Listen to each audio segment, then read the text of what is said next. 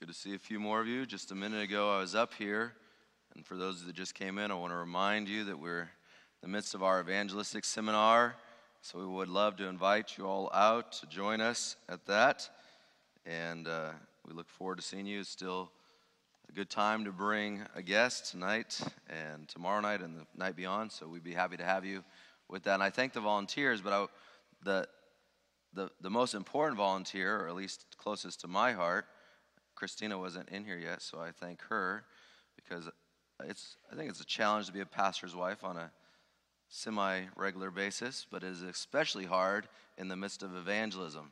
So uh, she is basically a single parent during all of the last several weeks as we've been getting ready for this and in the time. And so I'm grateful to her.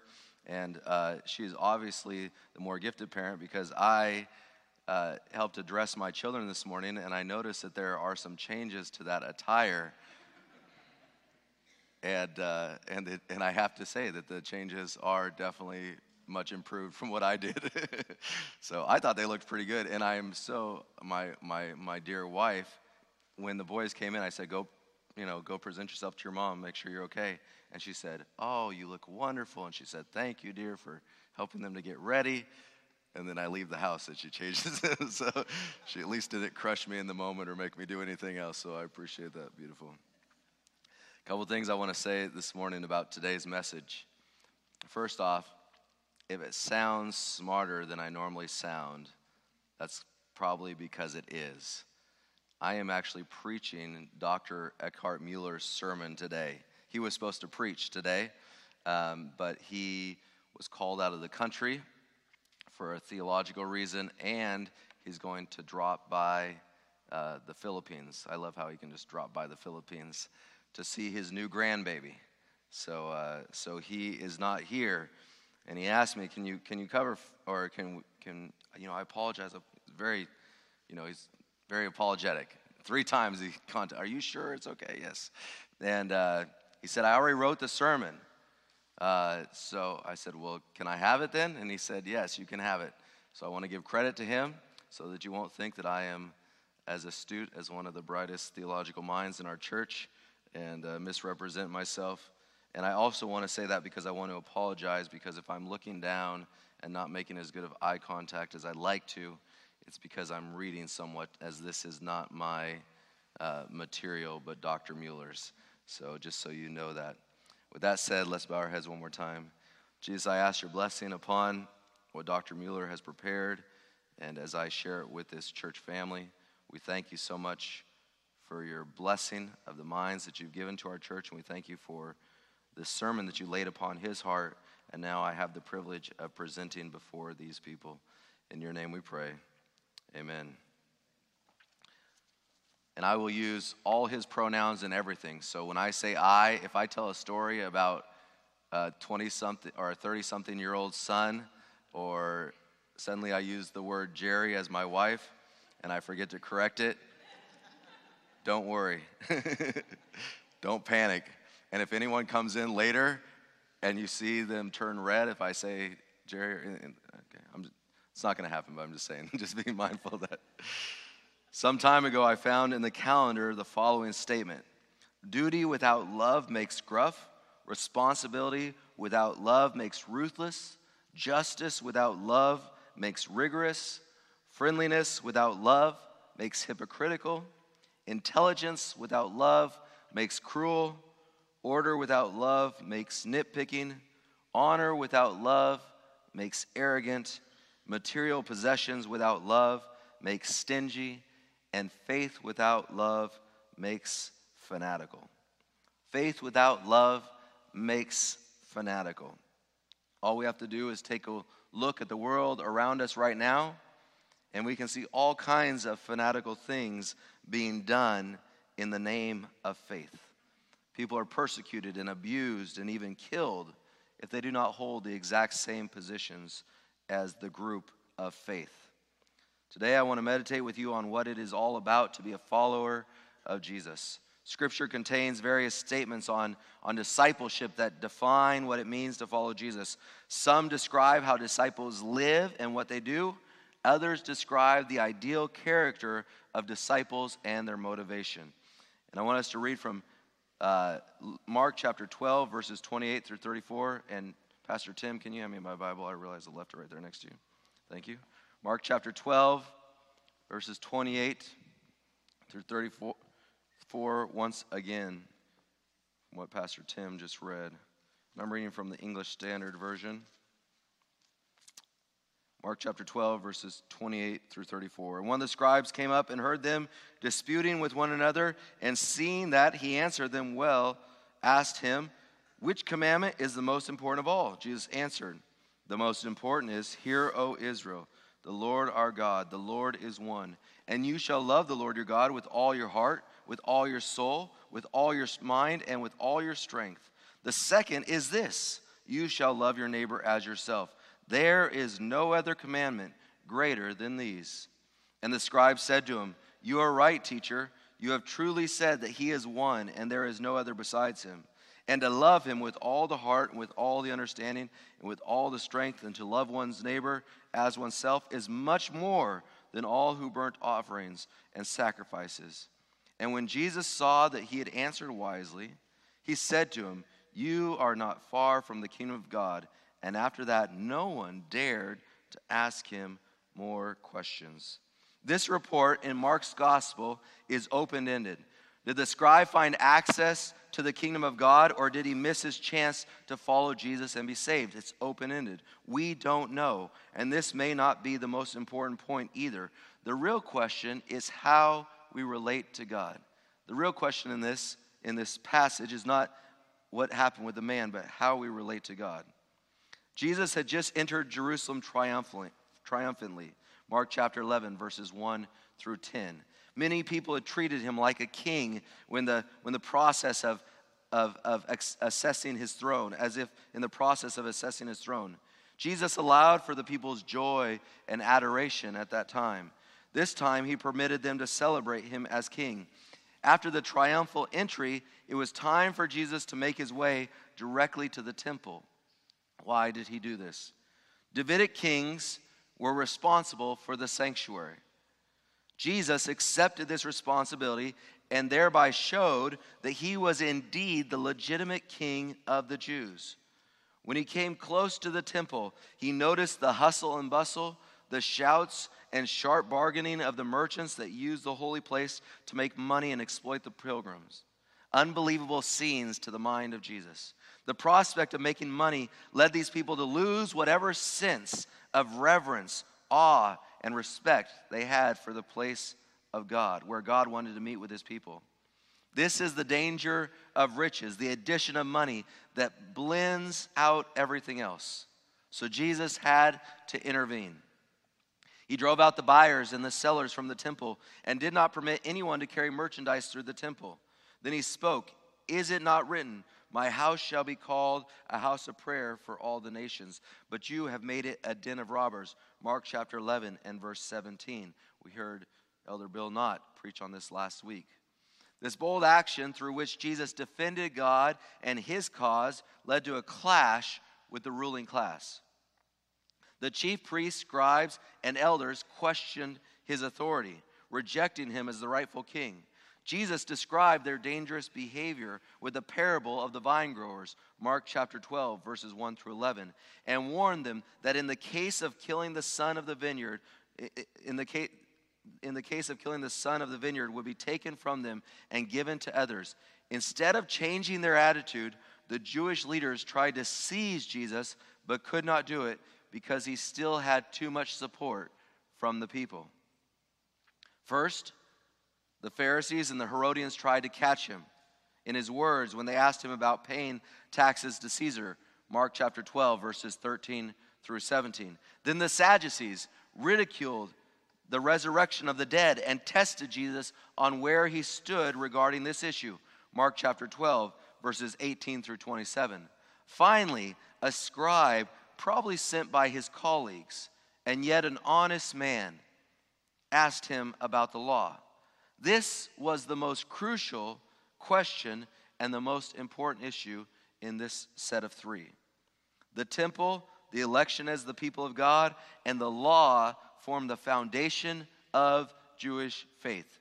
Jesus had questioned the leaders' attitude to the temple regarding their election as people, regarding their election as people of God. He had warned them that they might lose it. On the resurrection, he had shown them their ignorance of the Torah. How would he now relate to this crucial aspect of the law? Our passage consists of a dialogue in which both Jesus and the scribe talk twice. The question of the scribe about the most important commandment, Jesus answered with two Old Testament quotations Deuteronomy 6, chapter 6, verses 4 and 5, and Leviticus chapter 19, verse 18. I recommend, this is not Dr. Mueller, this is me, recommend all parents read Deuteronomy chapter 6. Some good counsel in there. The quotations start with a statement of faith God is one, then follows the command to love God with all the heart. Finally, there is the command to love the neighbor as oneself. After the scribe had agreed with Jesus' statement and had repeated it, Jesus took the initiative in the conversation. Although he was tested by his adversaries, he showed that in reality they were the ones being tested. By stating, You are not far from the kingdom of God, it became evident who evaluated whom and who has the authority to do this. No wonder that subsequently no one dared to ask Jesus any additional questions. You cannot play with Jesus, God, or His Word. He showed them this. Which is the most important commandment? The scribes had found, the scribes had found 613 individual commandments in the Old Testament. 365 of them were negatives. You shall not, in the negative. The other 248 were considered to be stated in the positive. Furthermore, they subdivided the law in heavy and light commandments. That is, important ones and less important ones. Heavy and light commandments, important ones and less important ones. Rabbi Hillel had been confronted with a question similar to the one posed to Jesus. A Gentile had asked him to summarize the law while he would be standing on one leg only. Seems like a weird request. Again, me, not Dr. Mueller. Since most people can stand on one leg only for a short while, the answer had to be very brief. Rabbi Hillel gave a good answer saying, What is hateful to you, do not do to your neighbor. That is the whole Torah, while the rest is the commentary thereof.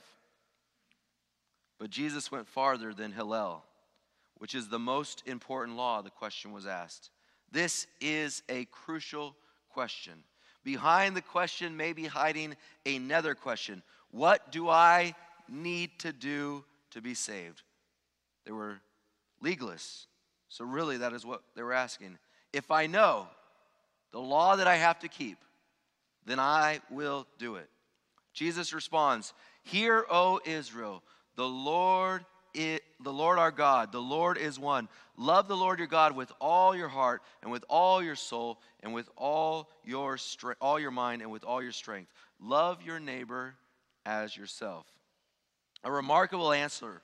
Almost literally, the scribe now repeats Jesus' words. One gets the impression that he evaluates Jesus' response by moving from phrase to phrase, coming to the conclusion that this is a good answer. This is a true answer. This is a scriptural answer. We talk about the law, we talk about loving God. The highest commandment, Jesus taught, is to love God. What does it mean, though, to love God? Some time ago, I called a good friend of mine with whom I had worked together in the church for many years ago. As a committed Adventist, he had served the church and shared the gospel with many others. Now, his marriage had fallen apart. He had gotten involved with, with more than one other woman. His lifestyle had changed radically. He had left the church. When I called him from a public phone during a very short visit in my home country, he explained to me that in spite of what had happened, and in spite of his distance to the church, his relationship with God was still absolutely fine. Unfortunately, this is not an exceptional case. Many people live however they want to and still claim to have this great relationship with God. They manufacture for themselves a kind of God that fits their own desires, that fits their own wanderings, that fits their own wrong decisions. And they call this loving God. But if it, is it loving God? Jesus' response does not directly begin with the call to love God. Jesus quotes Deuteronomy chapter 6, verses 4 and 5, which many of you know as the Shema. Uh, again, not, oh, no, it is here. This is text is one of the most important ones for Jews, the so-called Shema. Together with some other statements, it formed a kind of confession of faith throughout the long Jewish history. It stresses that Jews believe in one true God only, in opposition to the God of the nations. These words were recited during the morning and evening prayers and have remained a regular part of the synagogue service even to this day for the Jews. Why does Jesus quote the Shema? In Deuteronomy, the Shema is embedded in the narrative law of in the narrative of how God led Israel out of Egypt and gave the 10 commandments. In this narrative, God's covenant, faithfulness and love towards Israel is repeatedly emphasized. For instance, it is because the Lord loves you and is keeping the oath that he swore to your fathers that the Lord has brought you out with a mighty hand and redeemed you from the house of slavery. Deuteronomy 7 and 8. English Standard Version. In other words, the Shema is associated with God's love and redemption. The one God is a God of love. Before we are asked to love God and our neighbor, we are assured that God loves us and has done everything to save us. It is not because we have deserved it that He loves us, it is because He has decided, He has chosen to love us and He has decided to love us because love is His nature and love is His character. God is unique. He is the only God, and He is one. There is no pantheon of gods. Christ and his followers agree with this statement.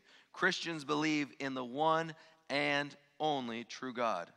Although they accept the divinity of Jesus, their faith in God the Father, the Son, the Holy Spirit as one God does not contradict the testimony of the Old Testament.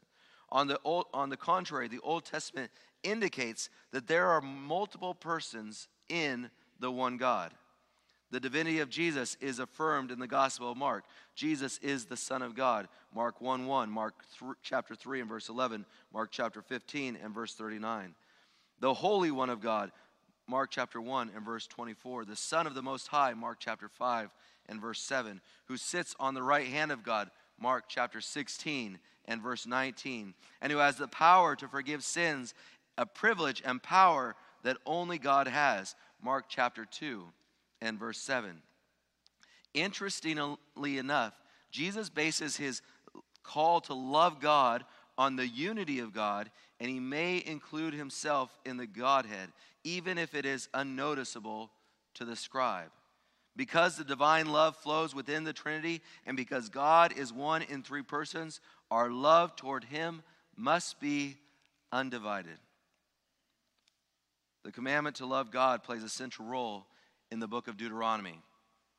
It appears in different places and, and in different forms because God loves, love, God's love became manifest in the election of his people and in Israel's deliverance from the Egyptian slavery. Israel gladly loves God. Because God loved us first and saved us through Jesus Christ, we love Him. He cares for us today and provides a wonderful future for us. So, our motivation for loving God comes from His initiative to love us. He was the first to love. We are invited to respond to this love with our own love. The scribe may now also love God, not in order to be saved, but as a response to salvation provided by God loving God because he first loved us. How? Love the Lord your God with all your heart, with all your soul, with all your strength, and with all your might, says the text in Deuteronomy. Jesus adds a fourth element to the Shema, namely, with all your mind. Someone wrote that thereby Jesus creates a super totality this fourfold enumeration tells us how to love God, namely, completely and totally with every aspect of our being. God has given himself completely to his people and to humanity. He's given all of himself to us. Therefore, he expects his people to give themselves totally in love to him. Love the Lord your God with all your heart. The heart is the seat of spiritual life, the seat of intelligence, and the inner being, including the will. Martin Luther said, I am more afraid of my own heart than of the Pope and all the cardinals when he was under persecution. Therefore, we must set our heart on loving God. Love the Lord your God with all your soul. The Greek and Hebrew terms for soul or life, they can also include emotions. So love the Lord your God with all your emotions. The Jew, Jewish theologian Moshe Weinberg uh, explains that the phrase with all your soul means to be willing to die for another person. And that it was under, and that it was so understood in Judaism that when Jesus said, or when it was said to love God with all your soul, was understood that you would be willing to die for him. The call of the Shema to love God with all your soul led actually to a Jewish martyr tradition. Jewish, Jews who died as martyrs oftentimes died with the Shema on their lips. This tradition is reflected in the experience of the rabbi Akiba, who was tortured by, to death by the Romans while praying the Shema. He welcomed death as the opportunity to fulfill the commandment love the Lord your God with all your soul, with all your life. And he saw this as an opportunity. Love the Lord your God with all your strength refer, refers to moral strength, the ability to act energetically and to overcome hindrances. Some interpreters have, in, have, have suggested that strength includes our financial means as well. Loving God would then mean to serve Him actively and to place our means at His disposal. We serve Him with our life, we serve Him with our finances as well. Love the Lord your God with all your mind. Mind refers to the understanding and intelligence. It may emphasize the intellectual faculty as a key element in God's service. God does not only need to be experienced emotionally inside of our hearts, He must also be understood intellectually as far as that is possible to our finite human minds. The tiny word, all, is repeated four times in this statement. We are called to love God with complete devotion. That little word is key, all. Placing our whole personality in the service of God, which is a matter of will and action. Emotions are not excluded, but they are part of the whole picture. We love God with our entire life. Our entire life. To love God is central to Christianity.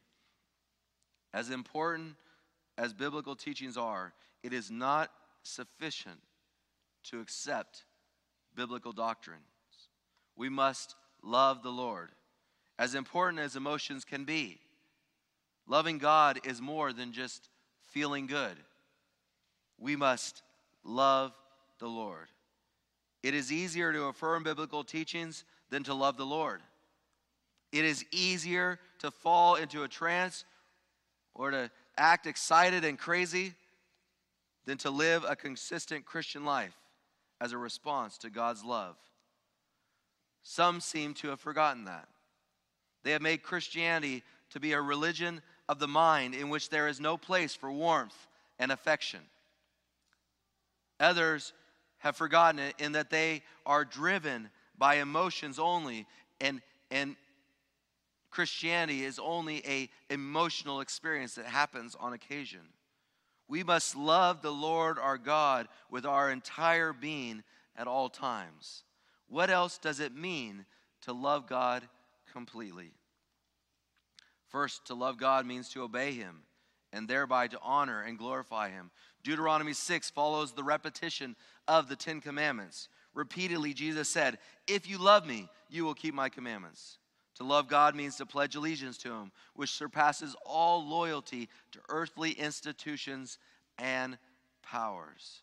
To love God means to keep His commandments. Keeping the commandments may seem easy at first glance, but what about the Sermon on the Mount, in which Jesus explains the law and sets the highest possible standards for us as believers.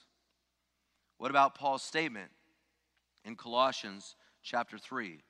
Put to death, Paul says, whatever belongs to your earthly nature sexual immorality, impurity, lust, evil desires, greed, which is idolatry. But now, Paul says, you must rid yourselves of all such things as these anger, rage, malice, slander, and filthy language from your lips. Paul also says in that text, do not lie to one another.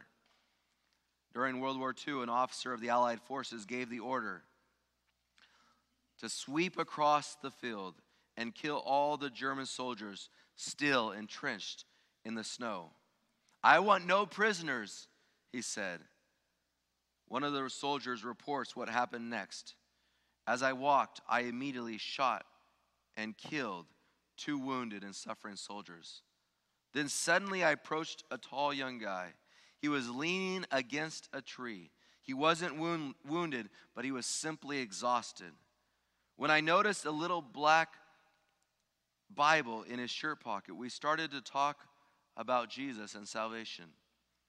He was a born again Christian who deeply loved the Lord. I gave him water from my canteen. I even gave him some crackers. Then we prayed and read God's word together. We wept together as well. He showed me a black and white picture of his wife and daughter. I had just graduated from a Christian college in Illinois and had Illinois and hadn't had time to sort out my thoughts on the war. Maybe that's why I did what I did. I bid my German brother farewell, took several steps away, then returned to the soldier. Romans 13 the thou shalt not kill commandment, the promise of eternal life, the prince of peace, the irrationality of war, all of these things swirled around in my mind. When the Ger- German soldier saw me returning, he bowed his head and closed his eyes in that classic prayer posture. Then it happened. I said three crisp sentences that I still repeat once or twice a week when I have nightmares about the war. You're a Christian. I am too. See you later.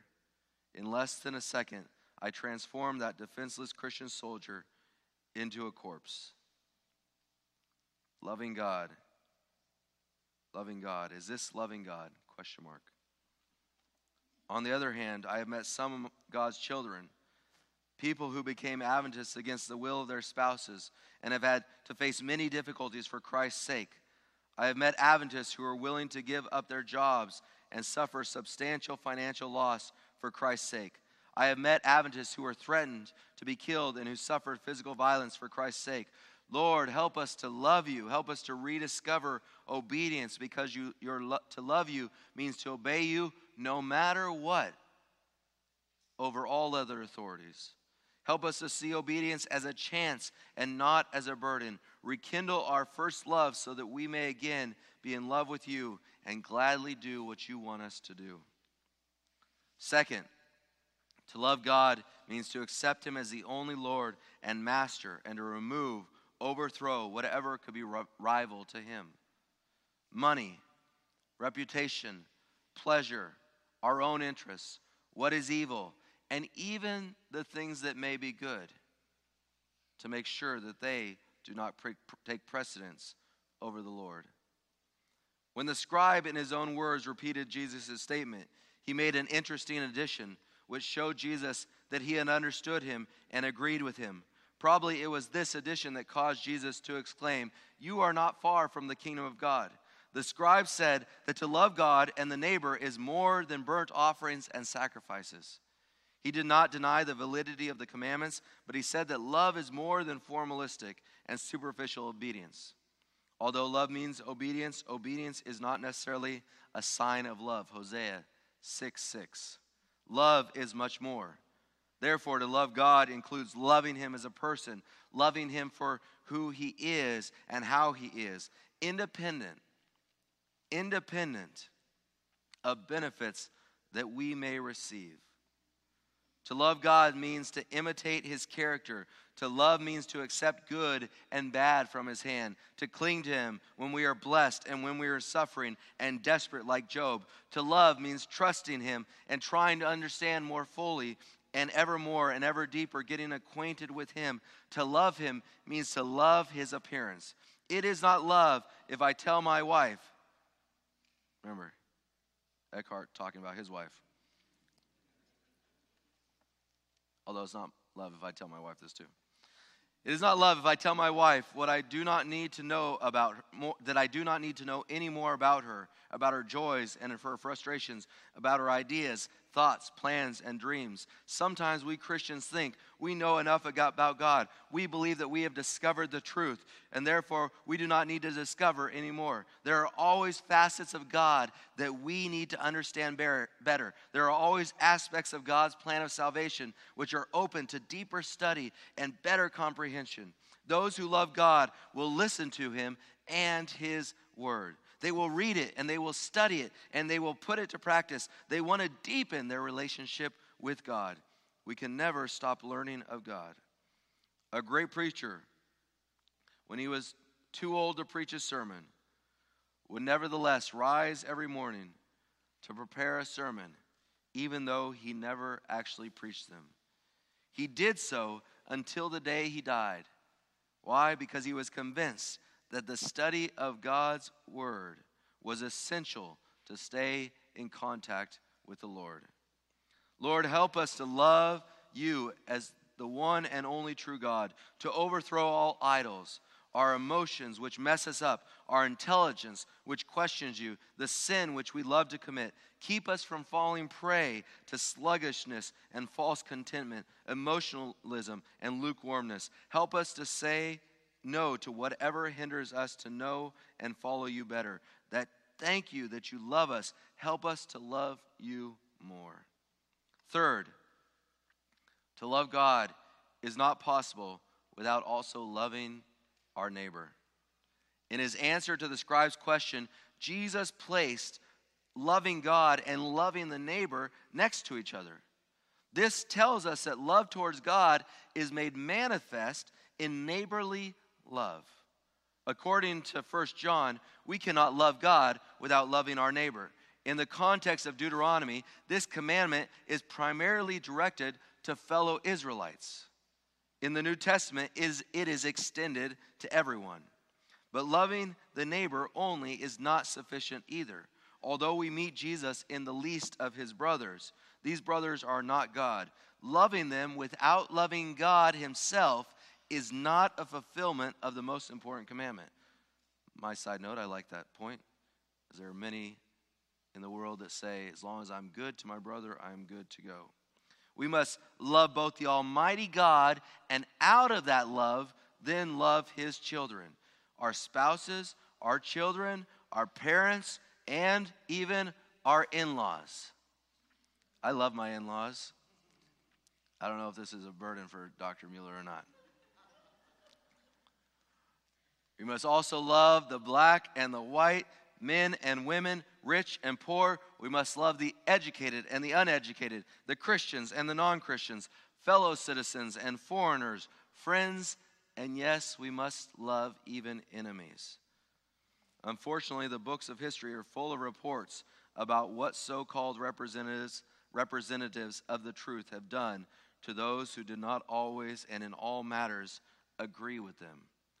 Christians have persecuted and killed other Christians as well as non Christians. The same is true for representatives of other world religions. Violence is still considered a means to solve conflict. No wonder that people mistakenly feel that doctrines divide while love unites. Hear that. Mistakenly feel that doctrines divide while love unites.